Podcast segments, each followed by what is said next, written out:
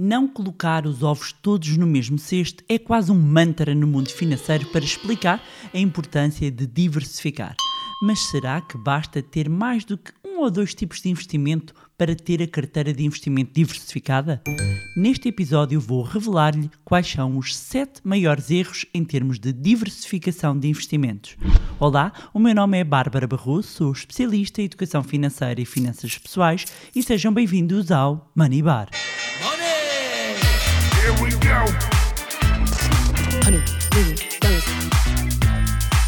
Dollars. The.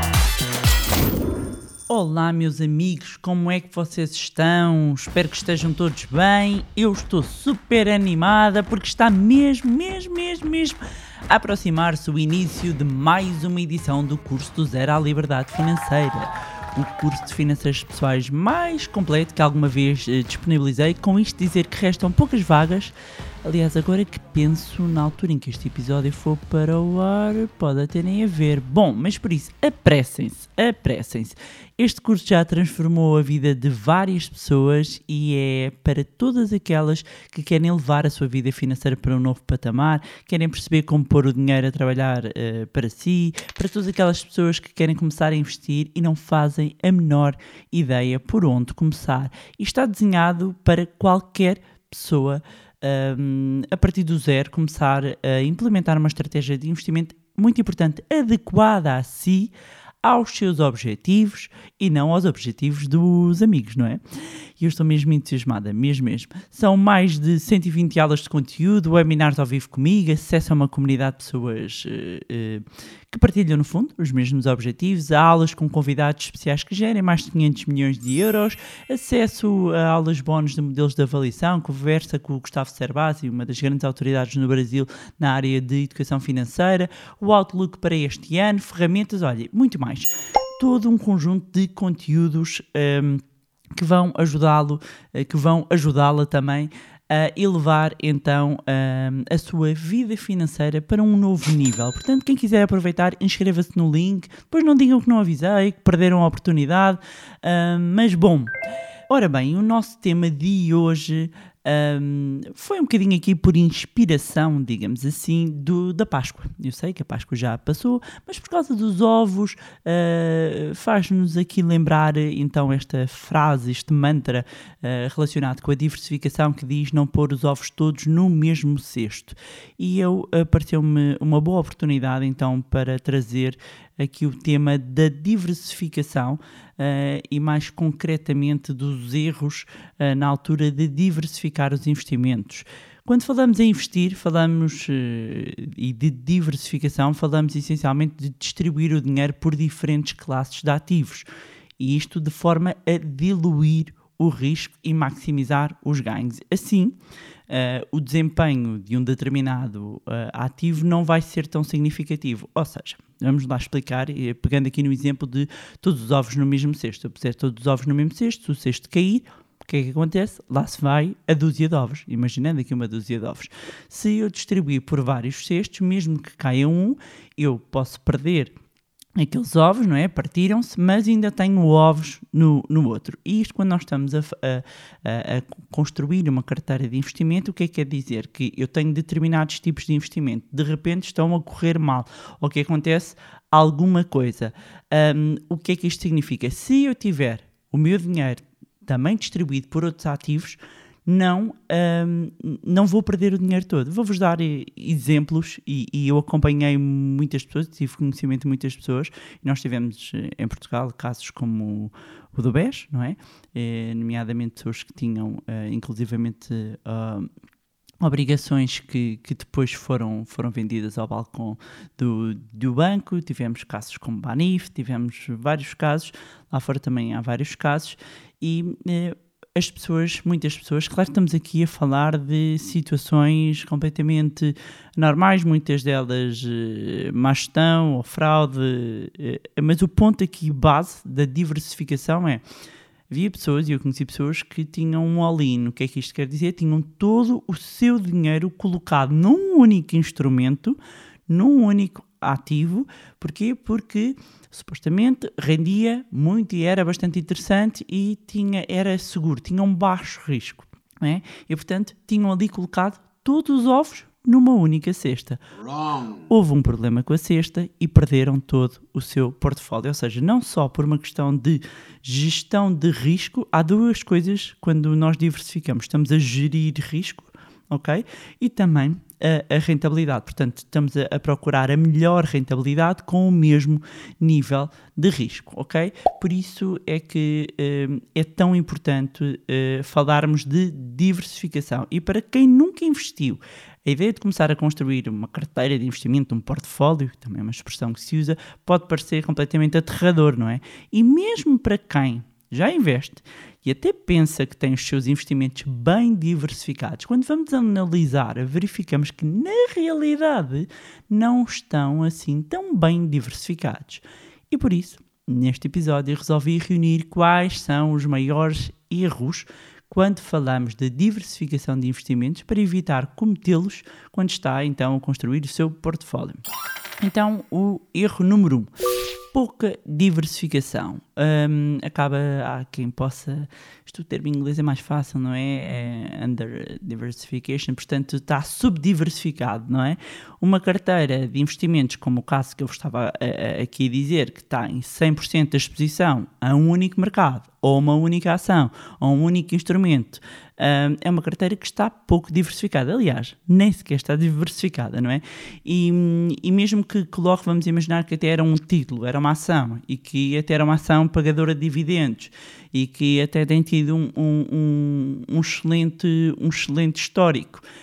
Um, ainda assim, em termos de diversificação, não está diversificado e, e, nós temos certos bias, não é? certos viés, e eu também já falei daqui e falo muito disso também no curso, um, que, que por vezes, quando nós estamos, quando as coisas estão a correr bem, nós achamos, ok, os mercados estão em alta, eu, eu, eu de repente tenho só uma ação tecnológica, tenho, ou então tenho várias ações, mas só tenho ações tecnológicas, não tenho mais nada, não é? tenho pouca diversificação, tenho 3, 4 ações tecnológicas e é aquilo claramente que aqui não há diversificação, ou seja, há uma concentração. E este é um dos erros mais comuns. Portanto, e, e, e verifica-se sobretudo quando está a dar, não é? Quando aquilo está a dar, não se quer mexer na carteira, a questão é quando de repente aquilo deixa de dar, temos um problema. Houston, we have a problem, não é? Okay, Houston, we've had a problem here. This is Houston. Say again, please. Uh, Houston, we've had a problem. Depois, segundo erro, diversificação excessiva. Um, e isto é muito frequente uh, acontecer, também é um erro uh, comum, que é, uh, e já tive a oportunidade de, de, de, de ter trocar impressões com algumas pessoas quando vejo que têm portfólios com 60, 70, 100 ações, por considerarem que quantas mais melhor, não é? E, imaginando ações individuais, não é? Não estou a falar de de repente eu ter um ETF, um Exchange Trade Fund, que é um fundo de, que mimetiza um índice, neste caso vamos imaginar um ETF do S&P 500, do S&P 500 aqui, um índice que agrega as 500 maiores empresas norte-americanas e eu posso comprar um índice que vai replicar o movimento dessa bolsa. Portanto, eu, na prática, tenho uma exposição indireta a todo o índice, não é? Mas eu na minha carteira tenho um só ativo, ok? Que me dá essa, essa exposição. Mas se eu tiver além desse ETF, como há pessoas que têm ETFs e depois têm, uh, uh, às vezes até têm ETFs do S&P 500, ETF do Nasdaq, um ETF worldwide que, que depois vai saber e, e, está aqui a duplicar uh, inclusivamente a exposição às mesmas, aos mesmos mercados ou achar que quantas mais ações eu tiver, maior está diluído o risco. E não, a diversificação excessiva muitas vezes pode um, resultar não só numa má gestão, não é? Porque eh, torna-se difícil, se, se forem títulos individuais, gerir tantas posições vai requerer tempo, vai requerer energia, uh, do mesmo modo que em termos de custos, um, se for para, para depois transacionar, uh, mesmo, mesmo só nos reajustes da, da carteira, pode representar aqui um valor uh, considerável. E, e, e, dentro deste erro de diversificação excessiva, é uma diversificação excessiva com valores muito pequenos. Ou seja, ah, ah, é possível diversificar sem ter muitos títulos. Ahm, às vezes as pessoas estão a polvilhar eh, quase vou, vou dar 10 euros por cada, ou têm 100 euros em cada ação. Ahm, e, e- e por vezes pode fazer mais sentido. ahm, ter uma estratégia e dentro dessa estratégia usar inclusivamente instrumentos que eles próprios já permitem uma, uma diversificação e uma, e uma exposição maior e depois estar a fazer reforços. Sob pena de repente eh, posso ter uma valorização num título de até de 20, 30%, mas depois aquilo representar praticamente cêntimos. Depois, terceiro erro, ter investimentos correlacionados. E o que é que é isto? Existem medidas de correlação que permitem ah, ah, medir ahm, qual é que é como o nome indica, a correlação entre um ativo ah, e, por exemplo, o seu benchmark, o seu mercado. E o que é que isto vem mostrar? Que ah, ahm, para nós termos um portfólio diversificado, o ideal é que os investimentos não tenham uma correlação, ou seja, isto vai significar o quê? Por exemplo, se uma ação subir eh, 10% e estiver eh, correlacionado com outro tipo de, de ativo, outro tipo de papel, ah, ahm, o que é que vai significar? Que muito possivelmente, se há uma correlação, ah, que esse segundo ativo vai se comportar exatamente da mesma maneira. Portanto, se ah, um sobe, o outro sobe também. Se desce, o outro sobe, o outro desce também. Portanto, ao incluir ativos de baixa correlação numa carteira, nós estamos a diminuir o risco total do portfólio. Ou seja, vamos, vamos no fundo, procurar obter o melhor retorno com o menor risco possível, ok? Isto, apesar de a correlação também pode mudar com o passar do tempo, mas é importante, quando se está a construir um portfólio, ter isto em atenção e este é um erro comum, que é hum, ter eh, investimentos correlacionados. Depois, quarto erro, não diversificar geograficamente.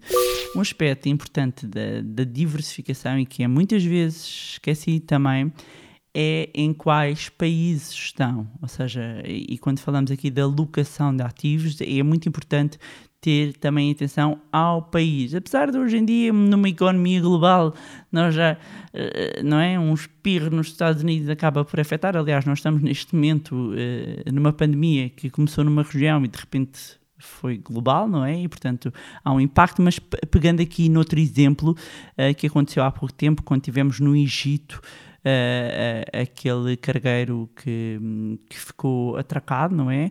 E hum, nem é atracado, não é? Ficou bloquear, a bloquear o canal Suez. Hum, de repente as implicações que já estavam a ter pelo mundo inteiro. Hum, e, e é por isso que hum, é ainda mais importante fazer-se uma diversificação geográfica, ou seja, não só fazer uma diversificação por, eh, por eh, ativos, não é? Eh, por setores, mas também eh, diversificar geograficamente. Normalmente, e os dados mostram que há uma tendência para ehm, os investidores investirem no mercado onde, onde atuam, um, mas é importante também ir além do mercado onde se atua e, e olhar para outros mercados e muitas vezes o mercado logo a seguir que, que muita gente acaba por olhar é o mercado europeu ou mesmo os Estados Unidos pelo, pelo peso que os Estados Unidos representam a nível global, mas a verdade é que há outros, eh, eh, há outros países, há outras economias, ah, há outras zonas geográficas do, do país, ehm, do país, do mundo, ehm, que ao estar só exposto, por exemplo, a mercado norte-americano, vai estar-se a perder ehm, esse- esses crescimentos. Depois, quinto erro, deixar de, de olhar para outro tipo de classe de ativos. Quando nós falamos da classe de ativos, temos de grosso modo ações, obrigações, cash, ah, mas existem muito mais classes de ativos e quando nós incluímos um portfólio de investimento, o portfólio é muito mais amplo. Nós podemos incluir imobiliário, o imobiliário pode ser imobiliário até através de instrumentos ah, ah, que estão na bolsa, mas pode ser o imobiliário direto. Ah, podemos também incluir metais preciosos, ouro, prata, criptomoedas, arte, joias, empresas privadas, ou seja, quando nós estamos a falar de investimento, ou seja, de construir o portfólio, às vezes eh, eh, dou por mim a, a- a- ver que as pessoas consideram só os mais, os mais tradicionais, não é? E, e quando falamos em termos de, de investimento num todo, há, há outros ativos e há outras classes e há outros instrumentos que, que podem ser considerados e que permitem então fazer uma diversificação até interessante ah, da carteira de investimento. Depois, sexto erro, não rebalancear a carteira. Um, e ao definirmos a, a- a nossa- as nossas percentagens de diversificação, temos de estar atentos à evolução das mesmas. E porquê? Porque a subida ou descida de um determinado investimento, uma determinada classe de ativos, pode levar a carteira a ficar desequilibrada. Vamos imaginar que decidimos 20, 20, 20, 20, 20. Não é ver? 5 vezes 20 eh, em diferentes classes eh, de ativos e que está tudo a correr bem. Ahm, de repente há uma classe de ativo onde um determinado tipo de investimento que começa a subir muito. eh, quando nós vamos olhar, eh, já representa se calhar 25 ou 30% daquela classe de ativo, ou seja, a nossa carteira está desequilibrada. O mesmo modo em que podemos, pode haver aqui eh, quedas e provocarem este desequilíbrio. Portanto, e, e um dos erros é não fazer este rebalanceamento da carteira e andar aqui ao sabor do vento. Claro que isto não significa estar todas as semanas a mexer na carteira, ok? Porque atenção aos custos. Ahm, e é por isso que há sempre prazos e há momentos para se fazer isso. Aliás, se quiserem que eu fale de rebalanceamento e de rebalancear aqui ah, a carteira, podem deixar nos comentários onde estiverem a ouvir, ou na plataforma onde estiverem a vir, ou mesmo na foto do Instagram, tanto no meu Instagram pessoal como no Instagram do Manilab, nós costumamos deixar uma imagem eh, correspondente ao episódio podem pôr lá hashtag rebalancear. Ok? Por fim, sétimo e último erro. Ignorar aqui eh, a situação pessoal. Ainda no outro dia, num, num workshop on- online que dei, usei a expressão de não há pudim para toda a gente. E quem esteve presente, olha, também era engraçado, quem esteve presente também pode ir à imagem, a mesma imagem do Instagram, e colocar o emoji do pudim. E quem não esteve presente ou não ouviu este podcast, não é? Vai pensar, mas por que raio está aqui um pudim? E o que é que eu quero dizer com isto? Quero dizer eh, aquilo que digo muitas vezes, que as finanças pessoais são, como o nome indica, pessoais e eu ainda acrescento personalizadas.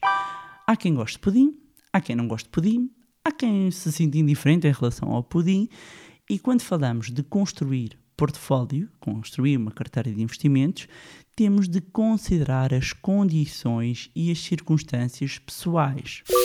Com isto dizer que além do perfil do risco, além de saber qual é o objetivo, o prazo, o montante, tudo isto é relevante. Por exemplo, quem tenha 60 anos tem objetivos diferentes de quem tenha 20 anos. Do mesmo modo em que terá objetivos diferentes quem tenha 40 anos. E mesmo imaginando duas pessoas de 35 anos, hum, mesmo com a mesma idade, podem ter objetivos completamente diferentes. Um pode já estar a pensar na reforma, ah, outro pode estar a, a ter como grande objetivo comprar uma casa, outro planear viver noutro país. Um pode ganhar mil euros, o outro pode ganhar mais e ter mil euros disponíveis para investir. Cada caso é um caso. Daí que eu diga sempre que capacitar as pessoas com conhecimento é torná-las livres para tomarem as decisões certas para as suas vidas financeiras e não de acordo com a vida ou o bolso dos outros. No final do dia, é importante relembrar que a verdadeira diversificação consiste em distribuir os nossos riscos e proteger eh, a nossa carteira contra maus resultados, nomeadamente aqui no longo prazo. E pronto, era isto que tinha para vos trazer em mais um magnífico episódio do podcast Money Lab.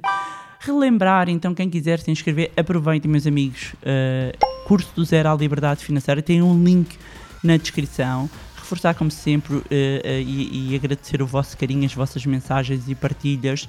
Agradecer também a todos os antigos alunos eh, do curso que têm continuado a partilhar as suas ehm, conquistas e é muito bom ver-vos a atingir os, os vossos objetivos. Para quem nos quer continuar a acompanhar, já sabem, podem seguir o Facebook, Instagram, vou deixar os links na descrição, juntarem-se também ao grupo no Telegram, subscreverem a nossa newsletter e Uh, mais uma vez, não se esqueçam de subscrever o podcast onde estiverem a ouvir, seja qual for a plataforma. Deixem também uma avaliação quem ouvir no iTunes para que mais pessoas tenham acesso a conteúdos de literacia financeira. E se gostaram do conteúdo e acham que vai ser útil a outras pessoas, partilhem. Quanto a nós, encontramos no próximo Money Bar. Here we go.